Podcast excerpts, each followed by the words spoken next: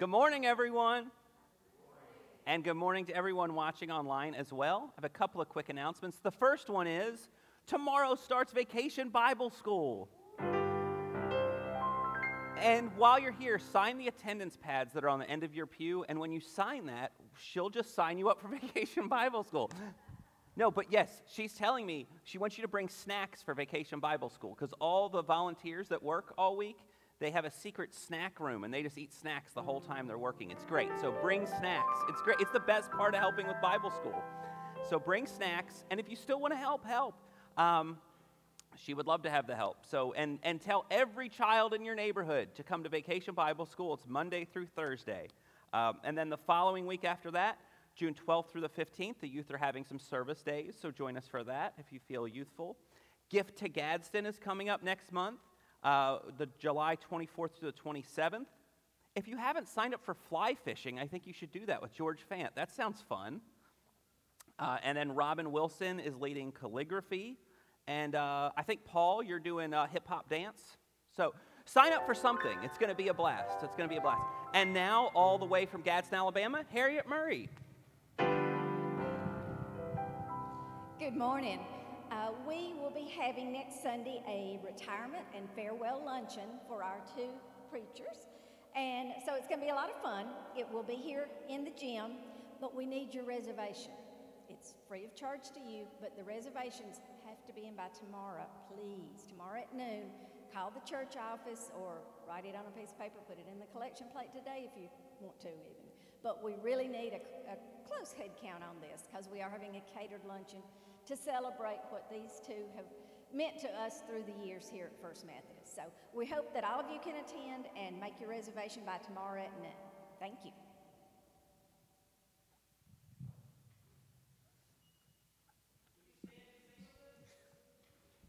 Yeah, please.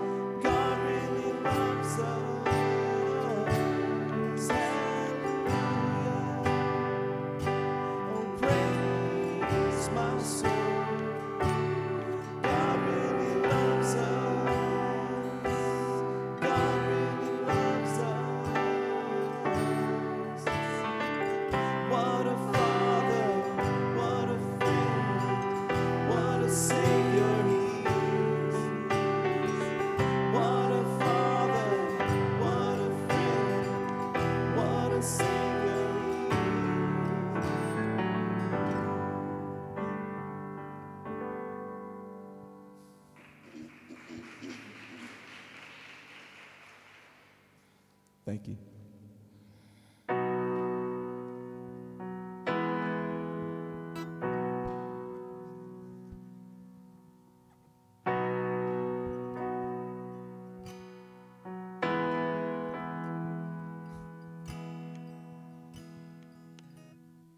You got it, Jay.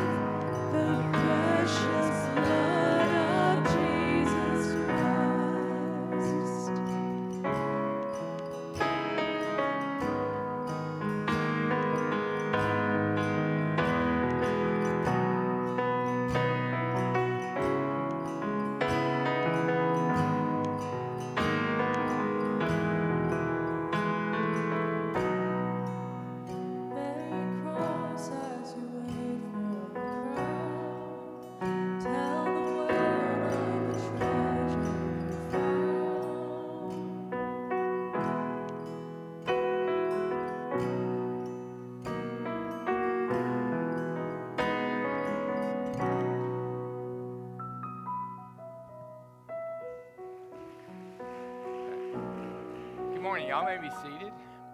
I'm going to invite our children to go with Miss Catherine to the Children's Church right now. So we, we don't have a lot of children today. Some of you grown-ups may want to go and play uh, in Children's Church today. That'll be fun. All right. I'm glad to see you this morning. I want to welcome you if you're wor- worshiping on Facebook Live. Say hello to us and let us know where you're worshiping from today. We're glad that you're with us.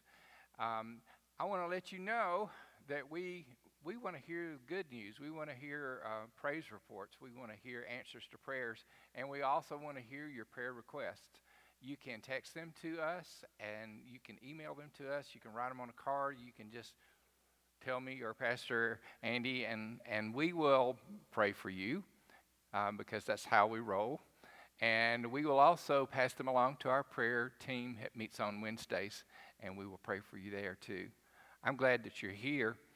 Uh, we're going to have an opportunity to give to the Lord as the plates come around. You also can give online. Download our church app if you haven't already done so. That's a great thing to have. So, will you join me as we go to the Lord in prayer? Thank you, God, for this beautiful day. Thank you for blessing us in so many ways. And we are glad that we can worship you today. We're glad that uh, our friends can worship by Facebook Live wherever they are, all over the country, all over the world. But Lord, we are all mostly glad that we experience your presence whenever we gather in worship. And we know that you are with us. And when we celebrate Holy Communion, it's just an even bigger reminder that you're with us. The needs that we bring on our hearts today, we lift them up to you and trust that you are able to meet every single one because whatever problem, whatever big problem we have, you are a bigger God. Take our tithes and offerings now and use them to bless others and build your kingdom. In Jesus' name we pray. Amen.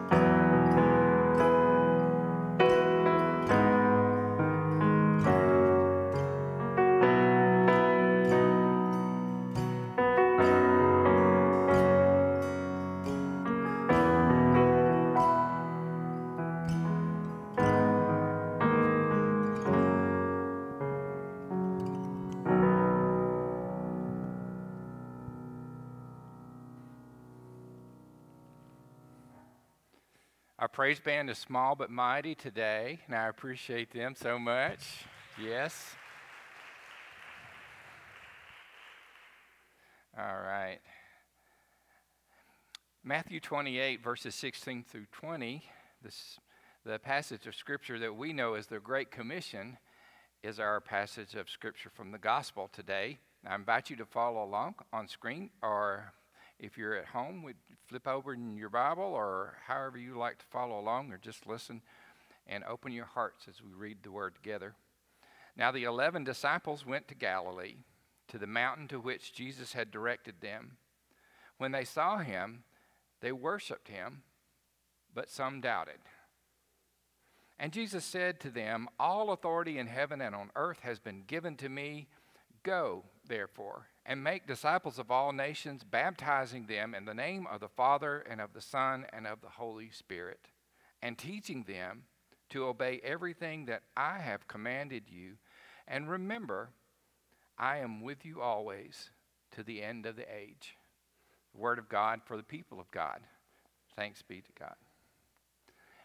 Have you ever heard the old question, how do you eat an elephant? Has everybody, anybody ever heard that? And you know the answer to that is that you roll it in cornmeal and deep fry it.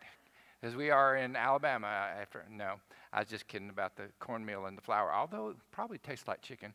Um, the answer to that question is one bite at a time, right? That's how you eat an elephant. And I always think about that when I see something that's like the Great Commission. It seems like it's impossible. It's just way too big. It's, it's just crazy. The disciples are gathered together on the mountain. It's after the resurrection. Jesus had already appeared to Mary Magdalene and the other Mary, and Paul tells us in 1 Corinthians 15 that Jesus had appeared to over 500 other witnesses. He had taught them for 40 days about the kingdom of God, and now he's getting ready to ascend into heaven, and he tells them to go to a mountain. Now, we don't know what mountain, we don't know how they got there, but we know that they went, right? Because, well, just because Jesus said so. And then the risen Lord was there and met them on the mountain, was with them and then Matthew's careful to tell us there was 11 of them. And you're like, wait, wait, wait. 12 disciples, right? Okay, but Judas, right? Judas. So that little number sticks out. And in Matthew says they worship Jesus. I think this is so cool to see the bookends of worship in the Gospel of Matthew. Because the same word in verse 17 where it says they worshiped him is the word that was used when the Magi came in the beginning of the Gospel of, Magi, uh, of Matthew. And it says the Magi worship the baby Jesus. Worship on a mountain. What a cool way to end. And there's part of us that would just like to picture that and just hold on to that moment and think, yeah, let's just end it right there. But then Matthew drops this little nugget in there. He says, and some doubted. Some doubted? Some doubted? So it makes me wonder can worship and doubt go together at the same time? I think they can. And thank God that they can, because none of us in here today, none of you watching me by Facebook Live, none of us, including Pastor Andy and me, has perfect faith. So we have to take what we've got and worship God the best we can with what we've got because we don't have perfect faith. The disciples didn't. We don't. But our, our, our story doesn't end here, even though if we would like for it to be end, to end right here, because the elephant hasn't gotten into the room yet. The elephant. So we keep going because Jesus said, All authority is given to me on heaven and earth, and that's who Jesus is. And there's really nobody else to listen to as the church. Jesus has all the authority. And so, if everything that we do and everything that we say and every attitude that we have and every position and stance that we take is not filtered through Jesus Christ, then shame on us because Jesus has all that authority. And I keep talking about the elephant, and here's the elephant. Are you ready? Ready for the elephant? Go and make disciples of all nations. Whew, that's big. make disciples of all nations. Go into the whole world. I can just see the disciples, and one of them raises his hand and says, Wait, Jesus, did you say the whole world? That's a stumbling block for us. Because, well, to be honest with you, we can't get past the first word go. Because we don't want to go. Might as well be honest here. Uh, Pastor Andy's theme for the last few weeks is What are they going to do? Fire me? That's a joke, by the way. Might as well be honest. We don't want to go. We, we don't want to go. We would rather, if we're honest, live in a church culture that doesn't exist anymore. Maybe it was here 60, 70 years ago. And by church culture, I, I, here's what I mean it means the days of church where you build a beautiful building like we have here, you get yourself a nice professional minister. You put a sign out front telling people when the service starts. And then, like the field of dreams or something, if you build it, they'll just come. And that only works if everybody's looking for church, like they were in the 1950s or whatever, when they moved to town to work for Goodyear or the steel plant or something. And the first thing they wanted to do when they moved to town was to look for a church to go to. That's not what we have right now. Well, I'm not saying people are not looking for the good news because they are. I'm not saying they're not looking for Jesus because they want to know God's love and God's redemption. They're just not seeking the church. And here's the thing the church never was supposed to be that way. The church has never been at its best when it was in a church culture. It was always meant to be a mission outpost because that's how it started from the beginning. Because Jesus didn't say stay, he said go. Go. So then the elephant just gets bigger. Jesus goes on to say, Baptize them in the name of the Father, Son, and the Holy Spirit. Teach them to obey everything I've commanded you. And, son, uh, you know what I'm saying when I say deer in the headlights, right? We just get deer in the headlights. And we say, I can't do that. Would you just look at the size of that elephant? I don't know how to make disciple. I, my faith is not perfect. And we come up with a million excuses. Now, I already said the disciples' faith was not perfect. We know that. But what about this make disciples thing? It almost sounds like do you remember when you were um, growing up and you're on the playground and you're, you're doing something, you're on the swing set? Used to, we used to have recess back in the day, in the dark ages. And you'd be, somebody would be on the swing and you want them to get off. All right, you've had your time on the swing. Let somebody else have it. Who's going to make me? Right? Y'all know what I'm talking about. I wasn't the only one that went to school like, who's going to make me? You in what army? Did y'all ever say that? Where you going? Who's going to make me? And sometimes we think make disciples means I have to coerce you somehow. I have to convince you somehow. I have to win in some kind of debate to make you be a disciple. But making disciples is more like making friends. Have you ever had your mom or your dad tell you, maybe you were struggling to make friends, and your mom or your dad or your best friend said, just be yourself? And you're like, like that's going to work. That's the problem. But no, be yourself. Emanate love and positivity, and you'll make friends. So, church, how did Jesus make disciples? He loved them. He loved them. He blessed them. He did not try to be the Messiah that all the Pharisees and Sadducees expected him to be. He was who he was. He loved people, he blessed them, he cared for them, he helped them. Now, not everybody responded, some of them walked away. Jesus didn't get all huffy about that. Just like not everybody's going to be your friend. If you're just your authentic self and you radiate love and positivity, if we as the church, who we are, right? Not trying to pretend to be somebody else, love God and love our neighbor, then we will make disciples. But if we look at this great commission and we say, oh my goodness, that elephant is so big, then we will give ourselves permission to do nothing and to just sit and maybe gather and sing some songs, turn in some reports once a year.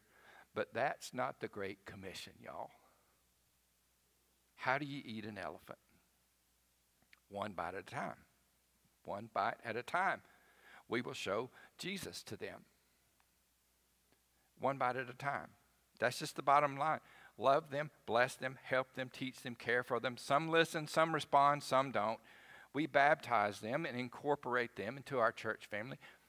Do you know what we did, Pastor Andy and me, last Sunday afternoon at 2 o'clock at Camp Sumatanga in that beautiful lake?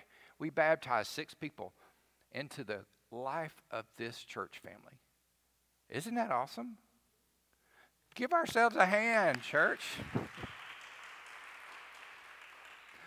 One little bite at a time. One little bite at a time. One person at a time. I know you wonder because I wonder. Sometimes I think, does God really want to use me? But the answer to that is yes. Because God could have chosen angels. Think about it. God could have chosen angels to take his message to the world. God could have chosen to written his message to the world in the sky with clouds and lightning bolts. Instead, God chose fragile and imperfect people that had a little bit of doubt still left in them to go and share his message with the world. People like us. If you don't know where to start, if you don't know how to just take a bite, I'll tell you where to start, okay? When Catherine comes and says, I need some help with VBS, say yes. Say yes. Don't say, well, I don't know. I'm not really a teacher. I'm kind of scared of little kids. I don't. Bring some snacks. When somebody uh, from missions asks you to do something, somebody from inviting ministries asks you to do something, somebody from worship or outreach asks you to do something, somebody from celebration service says, hey, you can play guitar, get on up here with us, boy. Say yes. Take a bite. And here's what I love Jesus said, I am with you always, even to the end of the age, which means, if it's even to the end of the age, it means that Christ is with us now. And we experience his presence now. Every time we gather, every time we break the bread, every time we lift the cup of Holy Communion, it's a reminder that Jesus is with us and we can do it one bite at a time.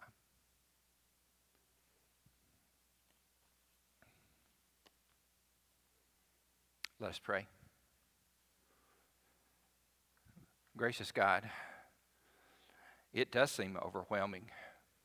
Uh, and we sometimes have a fear of failure, fear of rejection when we think about taking the message of your great love and redemption uh, everywhere we go. But if we just take a bite at a time, if we just do the right thing and then after that do the next right thing, if we share the love of Christ and point to you instead of pointing to ourselves, then we can do it. And you can change the world. And we thank you that you are always with us to the end of the age. In Jesus' name, amen. Today we're going to um, celebrate God's presence with us by um, serving Holy Communion. And before we do, I want to remind you of a couple of things. If you're worshiping um, by Facebook Live, take a moment now and go wherever you are. Um, if you're at home, just go in the kitchen, get whatever you have on hand. If you're at the beach, go to one of those little tiki huts and get whatever they have to. So I'm trying to tell you, you can you can experience Holy Communion with us too. Everyone present is welcome at the Lord's table. You are all invited. You don't have to be a member of this church or any church. You're all welcome at the Lord's table. It's the Lord's table. It's not a Methodist table, it's the Lord's table. And I want to also invite you, we're going to be serving out front here. Uh, come and receive the bread and the cup. And then you can kneel at the altar, and pray as long as you like. You can leave your empty cup on the altar rail. And it's our custom to leave a communion offering if God makes you um, able to do that and you're willing to do that. Any communion offering that you leave on the altar rail today is used for local missions, and that's a custom that we have. Um, so let us receive this sacred mystery. Jesus said on the night at which he gave himself up for us,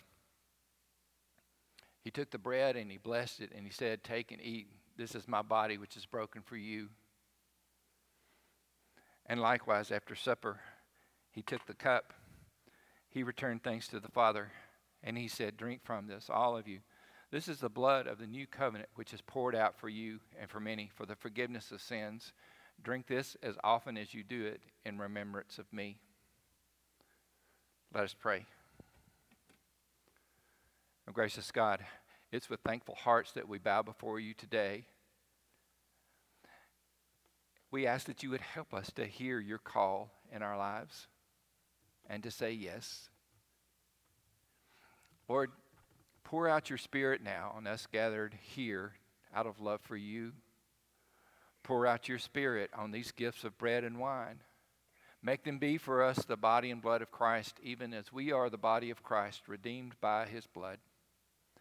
By your Spirit, make us one with each other, one with you, and one in ministry to all the world as we go to every nation and take the good news and teach them to obey all that you have commanded and baptize them in the name of the Father and of the Son and of the Holy Spirit.